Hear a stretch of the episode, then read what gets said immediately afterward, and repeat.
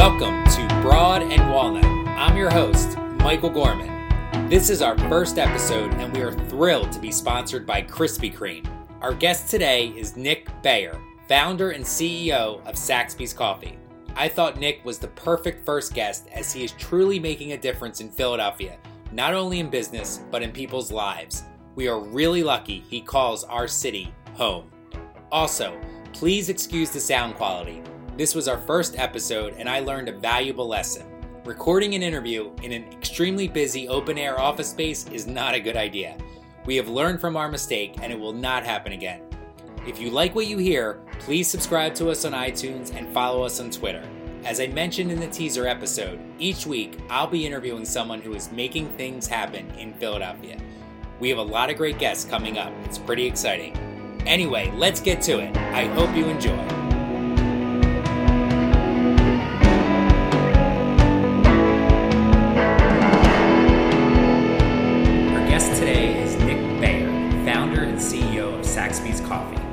Been an admirer of Nick's career for some time now, not only because he has grown Saxby's into a successful coffee chain, but more so because he truly wants to make a difference in this world. He wants to leverage his business for good, and this is something that is very integral to the culture at Saxby's. It's also something I definitely want to talk to you a lot about today. But Nick, before I go on, let me welcome you to Broad and Walnut. Thanks, Mike. Great being here. So first off, uh, let me tell the audience, we are doing this interview today at Saxby's corporate offices in Center City. You may hear the background noise. Um, there is a lot of stuff going on here. There's a lot of people, and it's an open air feeling. And I must say, it is awesome. Thank uh, you. It seems like it's part cafe, part office. Yep. When did you guys move here? Part party space too, which I think is important to the, the overall know, theme of what we're trying to do here. So we, we actually moved in, in in June of 15. So we've been here almost two years now. Okay. And what was the, the reasoning behind it? Because I thought you were in the suburbs before. Yeah. And it couldn't have been economics that made you move to the city. Certainly not. You know, as I like to say, you know, if, if we were making a decision purely on economics, we wouldn't have done exactly what we did. Um, this is a culture move for us. You know, we um, we've been blessed to be private equity backed by a, a Philadelphia-based, technically Radnor-based private equity group um, for for the last four years, and you know, when they had asked me and, and getting involved in Saxby's to think critically and objectively of what we wanted to do with the business, there, there were a couple critical things that felt like were holding us back. One was in our minds, we were a culture company without a defined culture. So we needed to actually define our culture. Like, what was our mission? What were the core values that were going to drive that mission? And then, second, we had to have a place where you could feel that, not, not only as a team member of Saxby's, but as a, as a community member.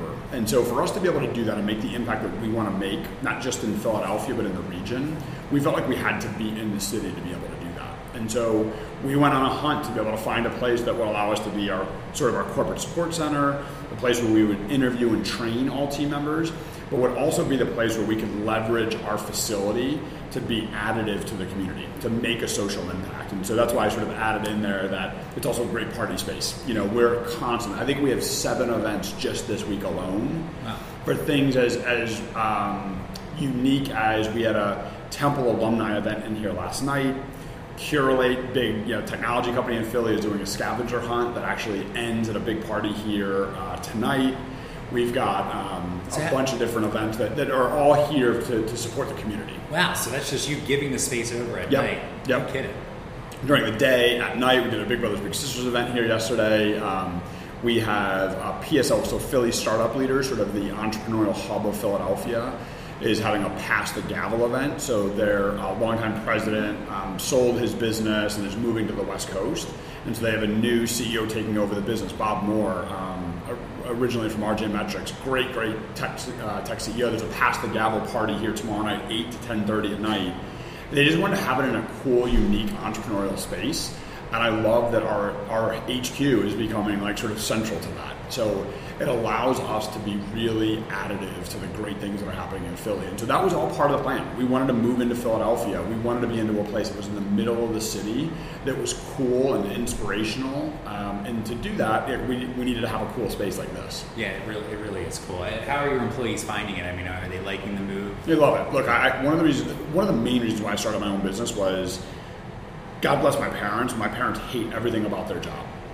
They don't like their commute. They don't like the industry they're in. They don't like the boss that they work with. They don't feel like the hard work that they put in every single day for the last 30 years is making a difference in this world. And so when I decided to be an entrepreneur, it was as motivated by that as anything else. So creating a cool workspace with a culture that differentiated wasn't a cute side thing. It was the thing, you know, and to be able to have an office that I'm proud of and walk into every day and feel inspired by, I felt like if I hired a lot of other people who had a similar worldview to me, they'd feel the same way when they come to work. So when people come to work here, they're inspired and excited to come to work, and I see it because they bring their friends, they bring their parents, they bring people that matter to them. Most people don't want to share their work experience. Like most people, I say in like the old days, didn't want to share their work experience. There was just this like, I, there's this work me and there's this me me. Here, the people that work for Saxby's, there's just you. Yeah. You know, we want you to be the person that you are when you're off the clock, to be that same person when you're on the clock. And your work environment and the culture that drives that are, are synonymous. They're one and the They're same. interwoven. They're completely interwoven. Yeah, yeah, I know it's great. I mean, it's the, the idea that you have to get up and go to work, and then you're there from nine to five is such an antiquated idea. And God forbid be a different person. You Yeah. know, that it's like there's this not work me and this work me. So like one of our you see our six core values, one of our core values is we live with pride, passion, and purpose. Most places that, that core value would be we work with pride, passion, and purpose. Like when you come to work, Mike, make sure that you work with pride, passion, and purpose. You don't flip the switch on pride, passion, and purpose. Like hopefully you wake up in the morning prideful of what you're doing, passionate about what you're going to do, and feel like you have a real purpose in what you're doing in life. Don't change that switch. Don't turn it in a different direction based on whether you're on the clock or not on the clock. Sure, and, and to my audience, I can attest to this. I, I just walked in here and I was greeted by an, a lively employee who was happy to see me. We never met before. He offered me a drink, went behind the counter, got me a drink, and we talked for 10 minutes, had a great conversation. Everyone Right. I, everywhere I look around, everyone is smiling, honestly, and it seems like a very productive environment. And I love that for a couple Fun. reasons. One, there's no reception desk here. You mm-hmm. know, like everyone here is a receptionist. Reception is what we call it, so we call customers guests. So guest engagement is what we sort of hold our standard to in our cafes. If that's your standard in your cafe, you should you should treat your office no differently.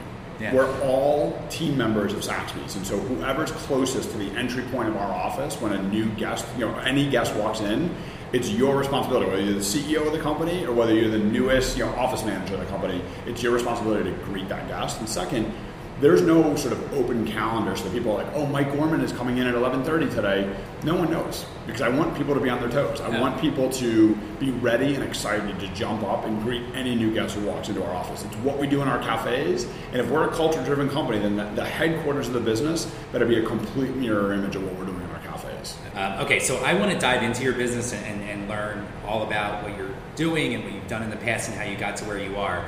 Uh, but I, I have to admit, first off, to you, I know nothing about coffee. Uh, I don't drink it. In fact, I swear this is true. I've never even tried it, Wow. which is odd. Uh, so the coffee business, eh, if you could just give me a quick background on, on how it works, and I know that we're kind of getting in the weeds here a little bit, and if you could just summarize, so from sort of like bean to cup, Yeah. like how does that process work? Yep. So I'll, I'll sort of there's there's two answers to that question. So I'll talk sort of on the technical side of coffee, and then talk a little bit about sort of the transition that we've sort of seen in the industry. So much of it, you you know from the early days, like our name used to be Saxby's Coffee. Yeah. As of three weeks ago, our name is actually just Saxby's. So we actually dropped coffee from our name. Okay, Not because we don't like coffee anymore, we don't care about coffee anymore, but we've seen a tremendous evolution in, in the industry that we're in. And, and we like to think that we're sort of ahead of the curve there. So I'll come to that in a second. But the, the first side of it is, you know, coffee is a, is a fascinating business and it's, it's a global business. And so arabica coffee which is like pretty much anyone who competes in the coffee space right now premium coffee they're selling a um, an end game product of arabica coffee. Arabica um, there's two types of coffee they're, they're grown off of trees you know it's an agricultural product. And so there's arabica and there's robusta Robusta is a very fierce plant. It can grow pretty much anywhere. You could grow it in your backyard. You can grow it pretty much anywhere around the world. It's a tough plant. The byproduct, unfortunately, is not a very tasty bean. You know, it's, it's, it's a product that just doesn't have much depth to it. There's not much nuance to it. The Arabica bean is sort of what the premium coffee business has been predicated on. That is a much more fickle product. It really only likes to be grown, you know, uh, around the equator. So the belt sort of around the equator, and that the higher the altitude, the better for it. So when you look at you know pretty much 200 miles around the equator, north and south, it likes to be in the mountainous regions around that area. Well, a lot of that area when you run that, that belt around the world is water. So the few places where there's actually land and it's elevated, you know, land, Sure. that's where Arabica coffee likes to be grown. So it's a tough product to grow. You think of like corn in the Midwest. You're like, I need flat land with no roads and no buildings, and like so you just run equipment across it and you harvest the corn. Arabica coffee is very different. Okay. The ma- great majority of it is still picked by hand. And your big coffee growing countries are, you know, Brazil and Colombia and South America, um, which are, you know, mostly South and Central America is where we buy a lot of our product from. But you run it around the world, and, and East Africa is a big coffee growing area, Indonesia, and each of those areas, based on the topography and the soil, have sort of a different nuance to the product. A lot of your stuff out of, of South and Central America is going to be know, the product likes to be roasted a little bit lighter, so the product is oftentimes going to be a little bit more balanced, a little bit sweeter. You get all the way around the world, Indonesia, those are very earthy products. So they like to be roasted a little bit darker. Starbucks has a lot of like Indonesian Java coffee because their roast profile is a little bit darker than a lot of your lighter roasted coffee. And so it's really fascinating and it's, it's run entrepreneurially. You know, it, you go to these places and you have coffee farms that are one hectare farms, which are tiny, tiny little farms. And then you've got big farms, but they're not big on the U.S. farming scale. Like they're they're not big on that level. They're big meaning like it's a family cooperative, and they might have five acres of coffee farms. And do you cut a deal on that level? Like, how does it work? Does Yeah, so so you certainly can, you know, and that, that has become popular in the last probably seven, eight, nine years, where direct, what they'll call sort of direct origin, has become very popular. You know, so it's it's U.S. production companies, meaning roasters, um, whether it's wholesalers or retailers, will go to origin, will go to where the coffee is being built, and they'll cut deals directly with the farmers. Okay. There's a very humane, you know, nature to that, which which means that you're essentially guaranteeing them that they've got a consumer. Whereas a lot of these people either don't speak English or they just don't have the connections to the end consumer. America, Japan, you know, certainly Europe, those are the desirable end games. Like that's those are the people that are going to pay the most for the product. And so a lot of, especially American roasters now have been making inroads in direct relationships with farmers because it, one, it guarantees the quality and supply, but there's also a humane way of doing business where you can guarantee that farmer that his and her, you know, people that are working so hard to cultivate a great product have a, a great willing buyer on the end of it. Okay, so when you're starting Saxby's, and, and, and I'll get into your, the actual start of the company, but when you're starting, I'm going to stay on this for a second. You decide you want to sell coffee. Yep. Do you, how, how do you even begin to figure out, like, do I fly to Brazil and start talking to some coffee guys there? Like, how do you know what to do there? Yeah, look, my start's a little bit different. You know, it's um, there are certainly a lot of people that are in the coffee industry that what they eat, sleep, breathe, dream about is coffee. That was certainly not me at the at the outset of this business. What I fell in love with was the human experience and the vibe and nature of coffee shops. That's what I liked. I'm a people person. I like being around people. You know, I, I, I like treating people well. I like being treated well. I like seeing other people treat other people well. I'm just a human experience kind of person, and so I fell in love with the business from that side of it. It, it for me, it was never purely about I just have a dream that, to make the best shade-grown Costa Rican coffee that's ever existed. I think that side of the business is incredibly important, and I think that we do that as well as anybody. But the reality is, is that world, if you want to compete just on product, is both highly competitive and it's easy for people to continually one up you. It's easy for people to find the next new coffee lot and to market, you know, how unique this particular product is. What human beings like, what transcends the East Coast and the West Coast, the North the South, being rich, being poor, being black, being white, what transcends all of that is not taste of product, it's human experience. I've never met a human being who doesn't like to be looked at in the eye, smiled at, treated nicely. I've never met anyone like that. And so I wanted to build a business that was predicated not only on what I'm most interested in, but what I believe is the best way to be able to compete objectively, and that, that's the world of hospitality, and as wide ranging a business as you can get. Everybody is welcome into, into a great coffee shop. It doesn't matter where you're from, it doesn't matter what your education level or how much money you have in your pocket. Great coffee shops are truly the greatest open door, welcoming environment of any business. It's the perfect business to be hospitality focused in. So that was always my focus. That's why I got in the business. And that's what I think, because we've gotten so good at that as an organization, that's why I think we're differentiating. That's why we are doing well as an organization, is because we have a culture on hospitality and we've naturally gotten good at that because we have people that see the world the same way that I do. With that being said, when you're in the coffee business for, for 11 years, our name was Saxby's Coffee. Yeah. So people would see the sign and say, they must have good coffee, so you better have good coffee. you know, but what I quickly realized is I didn't know anything about coffee. I was pretty much just like you were, Mike, now when I started this business, which was I didn't drink coffee. I didn't even really go into coffee shops. Oh, wow. I was very interested in like the bar, nightclub, lounge business because like that's where I like to spend time. That's where people who are social people who like to be around other social people went to hang out.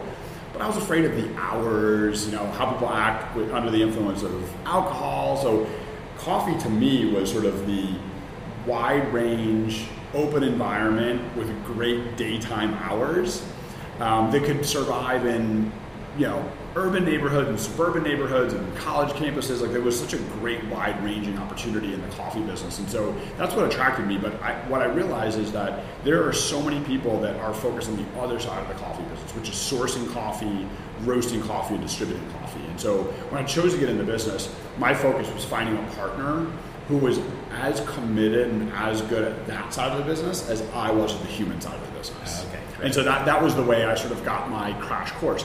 I love entrepreneurship, and so I love the coffee farming side of things from an entrepreneurial perspective. I'm fascinated and I love sitting down with the farmers who make our product and knowing about how long that business has been in their family generationally. That's why I asked the question. Yeah, and what their challenges are in raising money and how they find talent. Like all the things, like entrepreneurship is entrepreneurship. Whether you're a small farmer in Peru Yeah. or whether you're running a Philadelphia-based, you know, hospitality company like Saxby's, entrepreneurship is entrepreneurship. So I love going down there and seeing their beautiful coffee farms and, and tasting the product that they put so much pride and passion into. But I love hearing their entrepreneurial story. You know, like that's what I really love about. I, I, the, the ironic thing of what you said about wanting to get into the bar nightclub business, I think, is that it seems to me like the coffee shop is sort of a, the new pub. It in a lot of It absolutely is. Yeah, Yep. I mean, you see people hanging out there talking and making connections and that sort of thing, which used to be where you, you would go to the bar to do that. I tell people this all the time is that you know a, the significant portion of our current revenue and future revenue comes on or adjacent to college campuses. Like that, that's become a real specialty of Saxby's is on or adjacent to college campus, you know, cafes uniquely designed for that individual school or building at that school.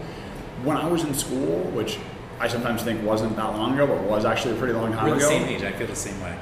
you could be 18 and look 15 and you could go into any bar or pub on your campus. Yeah. Like that was just sort of what your social scene was. The world has changed drastically now. There's way less bars on or adjacent to campus. They've cracked down a lot of that. And so people don't like to socialize less today than they did when we were in school. They like to socialize just as much. In fact, you could argue because people are so tech oriented, they desperately need human experiences, and coffee shops, cafes have really become that place. They've replaced pubs and have become the central place for young people on or adjacent college campuses. And so I think that's created a huge opportunity for us, and it's ironic because they didn't exist when I was in school. Yeah, that human experience you talk about. It's funny. I'll go to coffee shops and I'll see people working on a laptop, drinking a cup of coffee, and it seems to me they could easily drink that cup of coffee at their apartment Yep. and work on their laptop. Yep. But there is some human desire to be around other people. Yep.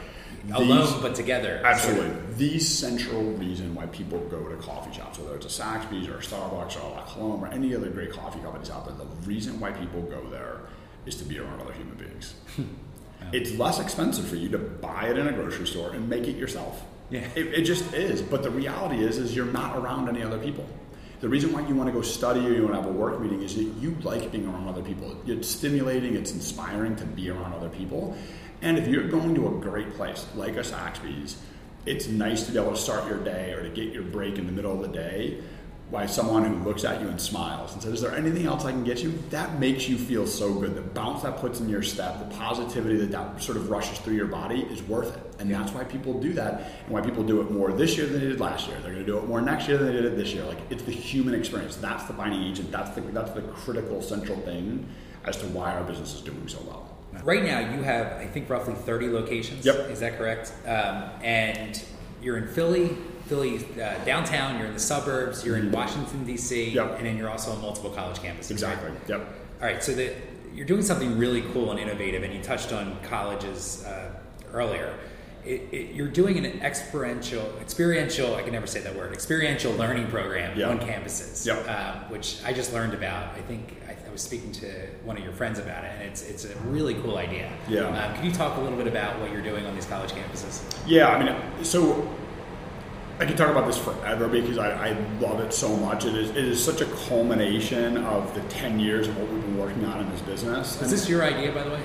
Yeah, I mean, it, it, it, was simply because like I've been in this business, like I started the business, and so I've been in it for 12 years. But this idea is is a byproduct of a lot of smart people that have worked really hard in this company that have allowed us to sort of think critically about this. But there were three things, the confluence of three things that sort of came together about three years ago. One was I very foolishly started this business as a franchise company at the, at the outset. And I say foolish because you don't deserve to franchise until you've operated whatever your business is so long and so well, you then have a model that you can then franchise to other people. I didn't do that. Okay. You know, and so we were franchised. And, and what I saw about franchising was when we had franchisees that were very committed to operating the business, like they were in there, they were the mom and pop uh, proprietor of that business, they did very well. And unfortunately, the opposite. If they were not involved, the business never did well. So I was very interested in the idea of entrepreneurs that were committed to the business. The second thing was about three years ago, our best performing locations were on or adjacent to college campuses. So there was something special there. And, and, then the third thing is, I've been very committed to higher ed for a long time because higher ed is now teaching entrepreneurship. And our great institutions of higher learning want entrepreneurs who will speak candidly about entrepreneurship and their experiences, not tell them about how great they are, but tell them about the struggles and challenges of entrepreneurship, because that's the best way to be able to teach entrepreneurship. And so our schools of higher ed, Temple and Drexel and my alma mater, Cornell, were teaching the classroom portion of, of entrepreneurship really well but they were really struggling to teach what is called experiential learning. That's a higher ed term, experiential learning, learning by doing. And so I was teaching classes at Cornell. I went and talked to the Cornell Hotel dean, and I naively and ignorantly said to the dean, Cornell has the number one hospitality program in the world, and it's called we call it the hotel school, the School of Hotel Administration, but we refer to it as the hospitality school. So we teach hospitality. So I went to Dean Johnson and I said, Dean, why don't we just change the name to the hospitality school instead of the hotel school? And he said, Nick, simply because we're in the business of teaching the human side of how a business operates. So, what is the impact that human beings have in the success or failure of a business? So, everything is through the lens of the human being. And we feel like the hotel is the perfect vehicle to be able to teach it. If you can learn all the moving parts of the hotel, you can apply that to any industry, whether it's real estate, or it's development, if it's finance, it's private equity, if it's coffee shops. We can teach that through that vehicle. So driving back from, from Cornell that night, we had just been backed by a private equity group that was pushing me to think critically and objectively and evaluate what we're doing well and where I wanted the business to go. And I said the confluence of those three things, exactly what Dean Johnson said about the, the hotel being the perfect vehicle, I would argue that for 18 to 22 year olds who are desperately wanting experiential learning and to be entrepreneurial, the perfect actual vehicle to teach business is the operation of a coffee shop because these are businesses that have every moving part to any other business, but they're in a smaller, digestible form that they're comfortable in. They're growing up in coffee shops. They're comfortable in that environment. And so that's where our experiential learning idea came together. It was just an idea. We now call it our experiential learning program because it's a fast growing vehicle for us. But I pitched President Fry of Drexel three years ago this idea where I said, John, I would love to you know, provide this opportunity for your students where your college, you know, your students from Westphal College of Art would design a cafe that would be one of a kind, and then your students would run it for full academic credit. So it would be exclusively student run. It would fly the Saxby's flag, but it would be run by Drexel entrepreneurs. And John said, Nick, I think that this is the future of higher education. We need to give our students real world experience. We would love to do it. So April 13th, 2015, uh, Drexel provided us an amazing piece of real estate in the middle of their campus where Lancaster Avenue ends on 34th Street. We opened up an 1,800 square foot cafe that's so cool because it was designed by students. It's the facade of the coffee bar is graffitied. All the furniture was reclaimed out of a public high school that was getting torn down. So art students, you know, went and reclaimed the furniture and repurposed it in the cafe. It is truly one of a kind, truly student designed. But every day for the past two plus years, that cafe, which operates 15 hours a day, seven days a week, 52 weeks a year, has been run exclusively by students. Student CEO at the top, all full P&L authority, and 31 of his or her peers operate that business. Wow. Exclusively for full academic credit. And it's been a massive success. And so, you know, we incubated that program for a year and we wanted to start proving the diversity of the program. Drexel is big and urban and private, a co-op program. We wanted to figure out did we get lucky? Did we find the one school where this could be could could really work, or is there a bigger idea there? Sure. And so we opened at Millersville University, which is in a, on a rural campus. It's a public school. It's much smaller than Drexel. There's no co-op program. There's no standalone school for entrepreneurship. We opened that cafe January 30th of this year, and it is uh, very quickly one of the best performing locations in our entire system. And that's actually run by again a student CEO, full academic credit, runs all aspects of the business, and her team, Gabrielle Speak is the current CEO, is 42 students. It's a business where a young person, Gabrielle's 21 years old, She's responsible for a seven figure profit and loss statement, manages a team of 42 team members, and operates the coolest place on campus. So they're donating money to sororities and they're raising money for Relay for Life. That's her business. She's the CEO of that business. Yeah. And she's getting life skills that are going to allow her to be way better at whatever she does when she graduates college than I was when I was at graduate Sure. college. It's real world experience. So now that's that's our experiential learning program. I think the one thing you're touching on about real world experience, which is different than the, the traditional internship from years past, is that guy that would get that, that kid that would get that internship would find themselves probably sitting at a desk in a, in a cubicle in some office space. Yep. And, you know, that guy that he's supposed to be reporting to is so busy doing his own stuff and he maybe talks to him once a day or twice a day, whatever. You know, it's not. It's not happening. It's just he's sort of checking a box on the internship. But this is this is the real deal. It's the real deal. I mean, it's, and we we've sort of simplified it to, to three moving parts that we feel like are transferable to any business that anyone could potentially go into, whether they start their own business or they go work for another company. Is in this order: team development. So no great organization, no organization ever gets great without great team members.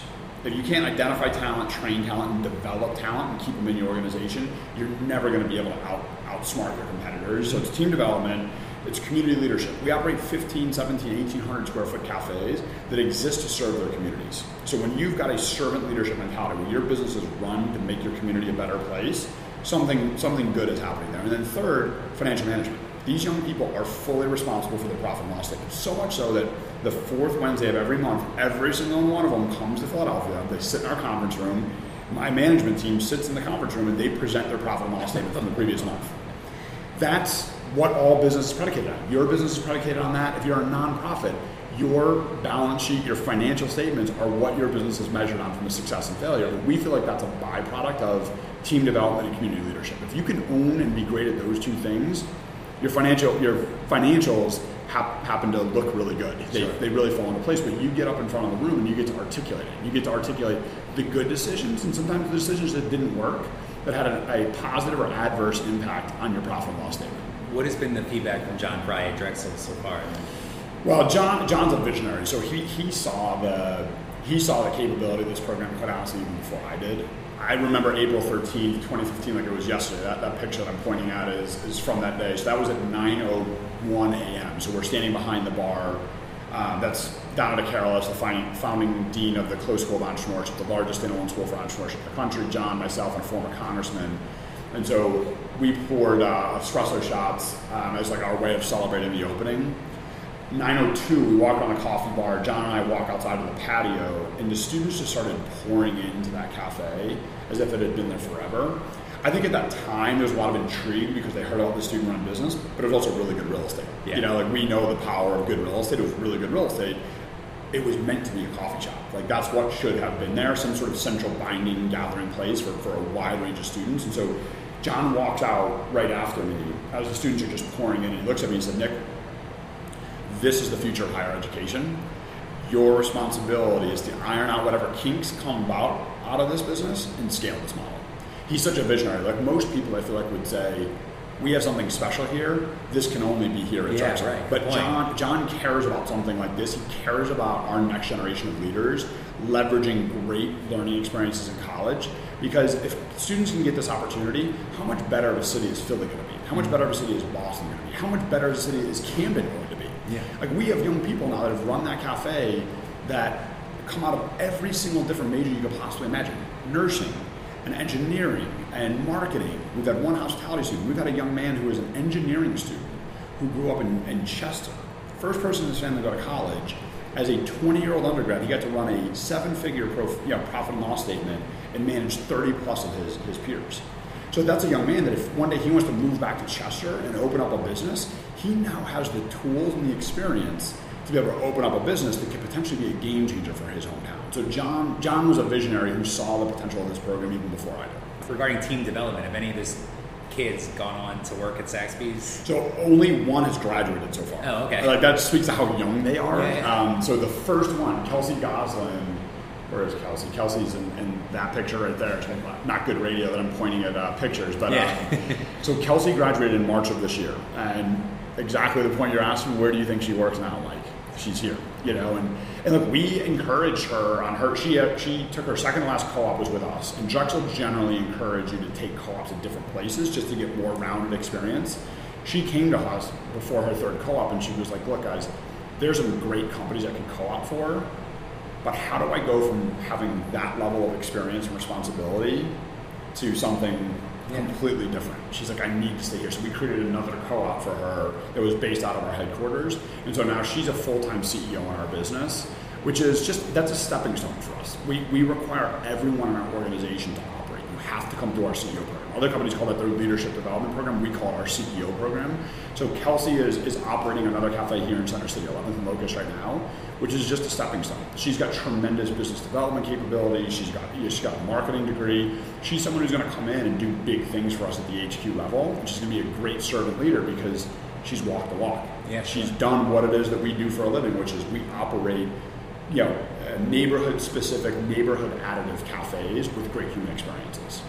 So hopefully this continues to be a great pipeline of talent for us. So you have Drexel, Millersville, anything else? So we're opening another one at Drexel this year. Oh, wow. We're opening a Temple this year, and we're sort of at the finish line with probably another half dozen colleges and universities, mostly in this region. And unlike what I would have done when I first started Saxby's, the second John Fry looked at me April 13th of 2015 was like, Nick, there's something special here. You need to scale it. Nick of 10 years ago would have tried to open 100 of them the next day. But I've, I've learned from my own mistakes in this business. I knew that we had to incubate this program and we needed to sort of work through whatever kinks were going to exist and more importantly, build the infrastructure. So, despite the fact that I, I would argue that every single college and university in this country needs a program like this, we would, we're not ready right this second to provide it for everybody. So, we're constantly building the infrastructure, the culture oriented, experienced infrastructure in our business to eventually be able to bring this program to a lot of other places. And so right now we've been keeping our foot on the brakes a little bit because we want to be tremendous. The, the same way that we've been a great partner for Drexel, mm-hmm. that John brings trustees there, you have potential fundraisers go there to stop on their on their campus tour for prospective students. I want every single college and university partner of this experiential learning program to feel as strongly as Drexel does. Drexel feels so strongly about it that they asked us to open up a second one on campus. So 33rd and Chestnut by June of this year will be a second experiential learning cafe. So we're, we're really trying to stay a little local with this right now, um, but we're really using the same footprint. So we're having a lot of conversations in the DC market. We're opening up the Boston market later this year. Boston and Philly are the two greatest and largest college towns in the world. So those are two great cities for us to be in with this. But I don't want to measure the success yet on how many we have. I want it to be measured on how well they're, they are doing for their students and for the campus partners that we have. Yeah. Uh, delegating power is for many successful business owners the hardest thing to do. Yeah. I, I have found, I mean, I've talked to a lot of guys who own really successful retail business, single location businesses. They want to scale it, Yeah. and they just can't figure out how to do it and how to be at two places at once. They just they're paralyzed. Yeah. So for you to delegate all the power, Yeah. I mean, to a whole group of students is, is really an amazing thing. It's because I believe I believe so much in, in the two things I've been talking so much about in this in this interview is entrepreneurship first and foremost. When when someone is aligned with the responsibility and the opportunity that they have to lead a business, special things happen. When you take a human being and you try to make them a robot, the output is rarely good. Mm-hmm. When you give people the opportunity to be able to take responsibility and take ownership for something, if you've got people, which leads me to my second point, that are culturally aligned with your organization, beautiful things happen. So we are incredibly entrepreneurial. You know, as an entrepreneurial organization, you've got to be comfortable with people make mistakes. That's the, that's the heartbeat of entrepreneurship. Entrepreneurship is about innovating and taking risks to innovate. If you take risks, you are sometimes going to make mistakes. So if you want to be entrepreneurial, you have to be comfortable with people, people making mistakes. The only mistake we don't tolerate in this organization is one of not taking initiative. If you sit back and say, I wish this happened, and you do nothing about it, it's the only mistake that's not tolerable uh, here as an organization. So we're comfortable with that. And the reason why I think I have great comfort in being entrepreneurial, especially with such young people, is we do a great job of getting people that are culturally aligned. if they see the world with the mission statement to make life better and with our six core values, I trust their decision making because their heart is in the same place in, of our heart, and that's why I think that we're having success with it. And that our ability to grow, our ability to scale and stay as good, if God forbid not even get better as we grow, is going to be predicated on our ability to be able to get talent that believes in our culture and get them comfortable being entrepreneurial. Let's take a quick break right there so I can talk to you about Krispy Kreme. I think we already know that Krispy Kreme donuts are the best donuts in the world, right? The original glaze is still my favorite. My kids love the strawberry ice and the strawberry filled ones. They're huge strawberry fans. But now, for a limited time, Krispy Kreme has joined forces with Ghirardelli to offer the mint chocolate donut and the sea salt caramel donut. I was just reading the description of the sea salt caramel donut, and it literally made my mouth water. Listen to this. The donut is filled with salted caramel filling, dipped in decadent chocolate icing, drizzled with both the chocolate and caramel icings, and topped with a blend of amber sugar, salt sprinkle, and Ghirardelli mini chocolate chips. Both the caramel filling and chocolate icing are made with premium Ghirardelli ingredients. Wow. In addition to the delicious donuts, Krispy Kreme offers great coffees, drinks, and other fantastic breakfast items. Krispy Kreme donuts. Go get one. On my way over here, I, it, it's funny, I took note of this. I passed by a 7 Eleven, three Wawa's, two McDonald's, four Starbucks, one La Colombe, and five Dunkin' Donuts. Yep. And I didn't even mention the three Saxby's that I Yep. passed by. Uh, it seems the business that you're in is extremely competitive. Incredibly, yeah. So I guess I guess you had already outlined this, but how you differentiate yourself from them is it is it all about the culture? It's, I mean, we, we are a culture company, you know, so every one of those companies sells coffee. Yeah. And, you know, the taste of coffee is an incredibly subjective thing. So much of it, you don't even drink coffee. No. You know, and what I like and what Lauren across my office likes are going to be different things. There's a lot of people that like Dunkin', there's people that like 7 Eleven, like Colombe, Starbucks. There's a lot of people that make product, but the reality is the taste of product is very subjective. As I mentioned earlier, human experience is objective. Everybody likes to be treated well. And when you look at organizations, like we benchmark ourselves against a, a couple, you know, key organizations, and, and their two books are sort of like our bibles in the company. Not only have I read it, but everyone in my entire company has read it. Know, the, the first that was game changing for me was the New Gold Standard. This was the only book ever written with the inner cooperation of the Ritz Carlton. The Ritz Carlton is a is a hospitality company. They don't see themselves as a hotel company. Their greatest asset is not their properties and their marble; it is their people. They hire people that like people, and they empower them to give memorable experiences. I followed that up with setting the table. The very very famous restaurateur Danny Meyer, who you know is sort of the Stephen Starr of New York City, but he's probably most known for um, Shake Shack, yeah. And so this business was, I was like, okay, wow, Ritz Carlton is, is a culture company. They struck gold. Like everyone, you know, sometimes you can strike gold once. And then I read Danny's book, and Danny and I had the fortune to meet him. Like this is, you know, a couple of us meeting him. I got to introduce him. He was a keynote speaker at something, and I was sort of his introduction. Um, his business is not about you know white tablecloths and you know um, Kobe, you know, rarest Kobe beef. His business is about giving his guests at his restaurants, whether it's his least expensive or his most expensive, memorable experiences that they yearn to come back to that place and tell their friends about it. But it's all predicated on human experience. And so it starts with he's a big fan of the idea that the customer doesn't come first, your team members come first. What we call team members, he calls employees come first. And so those two books gave me a lot of courage to be like, culture is not a byproduct of product, you know, uh, success. Product success is a byproduct of great culture. If you define a great culture that goes out of its way to give its employees or what we call team members great working in, environments and then turn them loose to provide memorable guest experiences, you naturally sell a lot of product. So someone who's going to go to 7-Eleven is not going to 7-Eleven because they're going to get a great human experience. Mm-hmm. They're making a different decision that you just you're not going to be everything to everybody. We want to attract the people that like great human experiences. That they not only want to be treated well, but God forbid they hold the door for someone when they're when they're walking out of the cafe, or God forbid they pick up a, a wrapper off the floor and throw it out.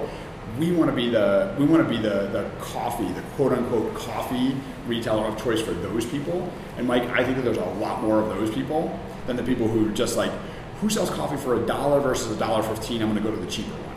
Yeah. I want the people that like people and that, that value human experience. And so far, so good. That's allowing us to differentiate from just being a coffee company. So much so that we had the courage three weeks ago, it was a year in the making, but we dropped the word coffee from our name. Oh, yes. Gone. that. Yeah. We literally changed every single sign, every single cup, every single menu board. The word coffee was dropped from our name. One, it was a proclamation that we're so much more than a coffee company, but two, it's also the trend that we've seen in the business. Five years ago, 40% of our revenue came on, on the sale of drip coffee, small, medium, large drip coffee. Now that, that number is about less than 15%. Okay, wow. Now a lot of it is smoothies and kombucha and pressed juices and breakfast sandwiches and you know the, the product line is so much more varied. A lot of that is because of the consumer that we're serving. We're serving a young demographic, college, right out of college, young urban professionals. They want more out of their coffee shop. Yeah. They want it to be more. They want to come in there at more times than just eight to ten when they want to drink a cup of coffee. They want it to be relevant to their afternoon. They want it to be relevant to their evening because you like people. If you're a people person, you like people throughout the day. Sure. And if you're designing great, cool neighborhood coffee shops, you want it to be relevant to them at all hours of the day. You know, uh, talking about the human experience, I, I think we see that playing out in the fast food world a little bit with somebody like McDonald's versus a Chick Fil A. You know, you, you think that McDonald's doing poorly has something to do with the people eating healthy and that sort of thing, but Chick Fil A is no better as far as the food goes. But the experience at Chick Fil A is a thousand times better than your experience at McDonald's, and that's I think why they lost their way. I mean, you see evidence of that already.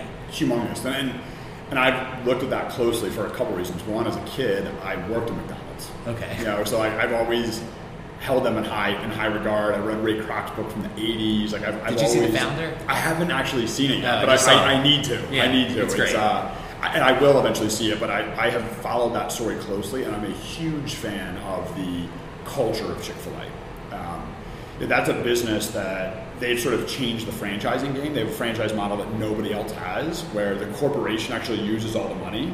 The franchisee puts up next to no money. They're just really the proprietor. They're the owner operator. It's a genius model. And they make sure they pick the right person. it's a culture fit every time. And it's not like, oh, Mike, where did you go to school? Did you get a 4.0? They don't care about that. Right. They care about whether you're a culture fit and whether you're going to work your butt off and run a restaurant that takes care of its people, both its, its employees as well as its guests. That's the business they're in. They're like, let us handle the product side. We'll innovate and make chicken sandwiches and chicken biscuits and yada yada, but we want you to be the face of the business and be a community oriented business. So we really have a lot of respect for Chick fil A. A lot of what they've done, we've tried to do in, in our company because human experience never goes out of style. Yeah. It never goes out of style. It was popular 200 years ago. It was popular yesterday. It's going to be popular 200 years from now. Human experience is always great, and quite honestly, I think it makes your product, whatever your product is, taste better. Yeah. Um, so I want to ask you a couple more questions, and then we'll wrap this up. So I know you're from Chicago Yep. originally. How did you end up in Philly? Why Philly for Saxby's? Yeah, so sometimes it's better to be lucky than good. And I, and I think that that's really the, the moral of this story. So I went to school in New York. I uh, went into consulting right out of school in Atlanta. And I chose Atlanta because I'd never been to Atlanta. Like I wanted a new experience. You know, I- the company that I worked for was actually based in Chicago. I could have gone and worked for them in Chicago, my hometown, but I lived in Chicago for 18 years of my life. You know, I wanted to experience things. I wanted to experience new areas new people. And so I chose to go to Atlanta for that reason. I started Saxby's in Atlanta.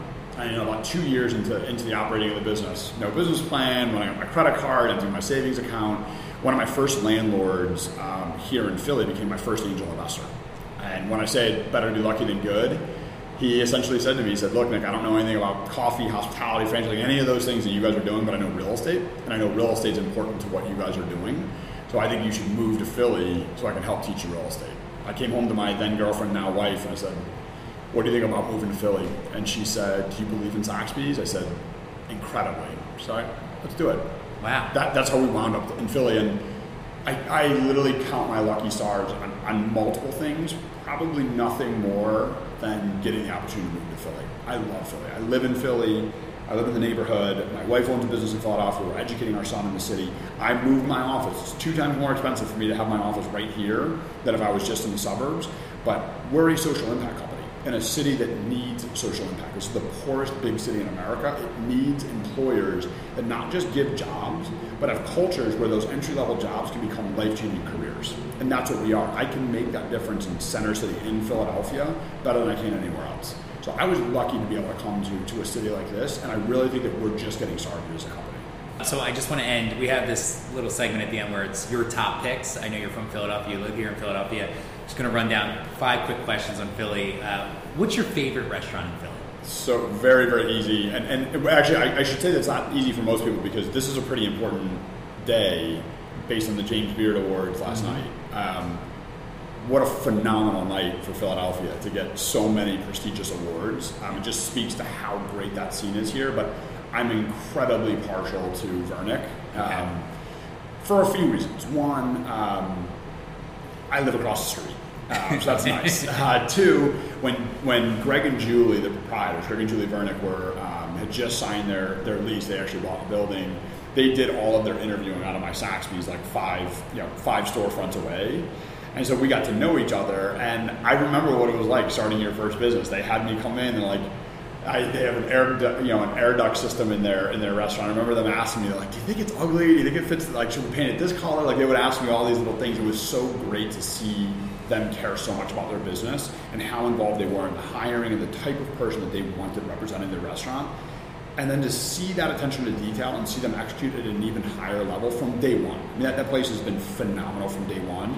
It's a as good a culinary experience it is. Like Greg just won Chef of the Year in the Mid Atlantic, yeah. you know, which is an unbelievable award. It's even better from a hospitality experience. They have the friendliest people that love their job and go out of their way to give you a great experience. So I love Vernick with a capital L O V E. I love Vernick. What should we get there? So I go there all the time because yeah. like that's my place for you know after work drinks. It's my place for dinner. Like anyone comes into town, I want to want them to go in there. Um, their toasts are so popular. Like I, I could have dinners of just toast, but but their steak is it's as good a steak as there is in the city. Yeah. And unfortunately, it's meant to be a steak for two. I far too often eat it as a steak for one. Wow. so uh, I think that's a good testament to uh, to how good that actually is. What are you watching on TV? Right the old fashions. The old fashions are. It's, it's, hard to make a great old fashioned. Theirs is phenomenal. Like their old fashioned is just phenomenal. Uh, what are you watching on TV right now? I love Billions. Um, I, I, think Billions is a, is a great show. I think anything that has sort of like a business backdrop to it, I love it. I think my favorite show of all time was actually Mad Men. I, I loved I loved the business backdrop of that, and I think they did a really great job of sort of timing it with with um, that era, you know, and so it was like real world events. Yeah, yeah, real world events. I mean, like the airline industry and how advertising works. Yeah. Like, I love everything that has like a you know a business backdrop. And I actually my sort of guilty pleasure is Empire. I love okay. Empire. right, yeah, yeah, I love it. I'm a, I'm a I grew up in the South Side of Chicago, so I've always loved like hip hop and R and B. So I think the music is just phenomenal. I mean, the the young artist actors that they have are just such talented musicians, and they get so many world famous musicians to to write and you know be also on the show. But it's also about like a family business, yeah, yeah. you know, like all the intricacies of trying to run a family business. So I'm, I'm a business junkie, so I like anything with sort of a, a business background. But I would say those three are, are the three that I'm probably quickest, quickest to put on. So is your music choice hip hop and R and B? Yeah, I mean, I'm, admittedly, I'm not a I'm not a huge music person. I've literally never bought a like most people have like albums of 500 and 1,000. Yeah. I've never bought a digital song ever. wow. Not, no, I haven't spent. I, I, don't even know how much they are. They, they're a dollar. No, yeah, no. I literally have never bought one. I've never bought a single one. Not because I don't like music, but it never music's never been my thing. I'm not musical. Yeah. You know. Um, who, pick, I, who, who, picks the music in yours? So we, we have Sonos, which I love. Okay. Because I, I like a, we have a great sound system in my office. I'm usually not partial to what the music is. I just want it to be energetic, and I want people to hear it because yeah. it's about that experience for me. So like, it is the first thing that we do in the morning is we turn something on. But what it actually is, minus being morose, like sad music, I just like it to be upbeat. So um, I did. I grew up on hip hop and R&B. Chicago's a great music town. It's got a lot of blues, so I, I do naturally like that. Um, but I'm, I'm not I'm not one for you know I, I, can't quote a lot of songs. Like I don't like dream about or want to go see this. My wife, on the other hand, loves going to live music. Yeah. And fortunately, she now has a lot of friends who get to be her plus one to go nice. to go to a lot of musical events. So I wish I could tell you I'm more interesting from a musical perspective. Uh, okay, so we'll wrap up here. I just is there any new Saxby's opening up in the area that we should know about? A lot, yeah. So it's a big, big sort of balance of the year. So really high profile location for us is 1800 Chestnut. 1800 Chestnut. Okay. Yeah, it's a 620 square foot glass box. Um, literally, uh, the, the two exterior walls are, are fully glass. we're developing a, a really, it, for us, it's going to be a really upscale cafe, but it's going to be warmed up by great human experience. So it's a really cool, sophisticated place with this custom lighting package that's going to go in there so that 24 7, 365, it's a billboard to Saxby's. You know, it shows our attention to detail. It sort of shows, you know, the, um, the vibrance of our business. So that's a, that's a great opportunity for us. We're doing two new experiential learning cafes, 33rd and Chestnut at Drexel and in the Fox School of Business at, at Temple. Okay. Tremendous partnerships for us that we're beyond excited about. Um, we are uh, doing 1818 Market, so the beneficial building. So Okay. we're doing a, a small sort of interior cafe there. And I'm trying to think if I'm forgetting anything else in the area. We're, and we're starting to open in Boston. So the University of New Hampshire, we've got a couple other partnerships that are coming online there. And um, you know, a few other deals that are sort of like sitting at the finish line. The Philadelphia market's obviously the, the focus for us. I think by the end of this year that we're going to have about 15 or 16 locations in the, in the city of Philadelphia. Everywhere from like the Sugar House Casino to University of Pennsylvania, sort of everywhere in between.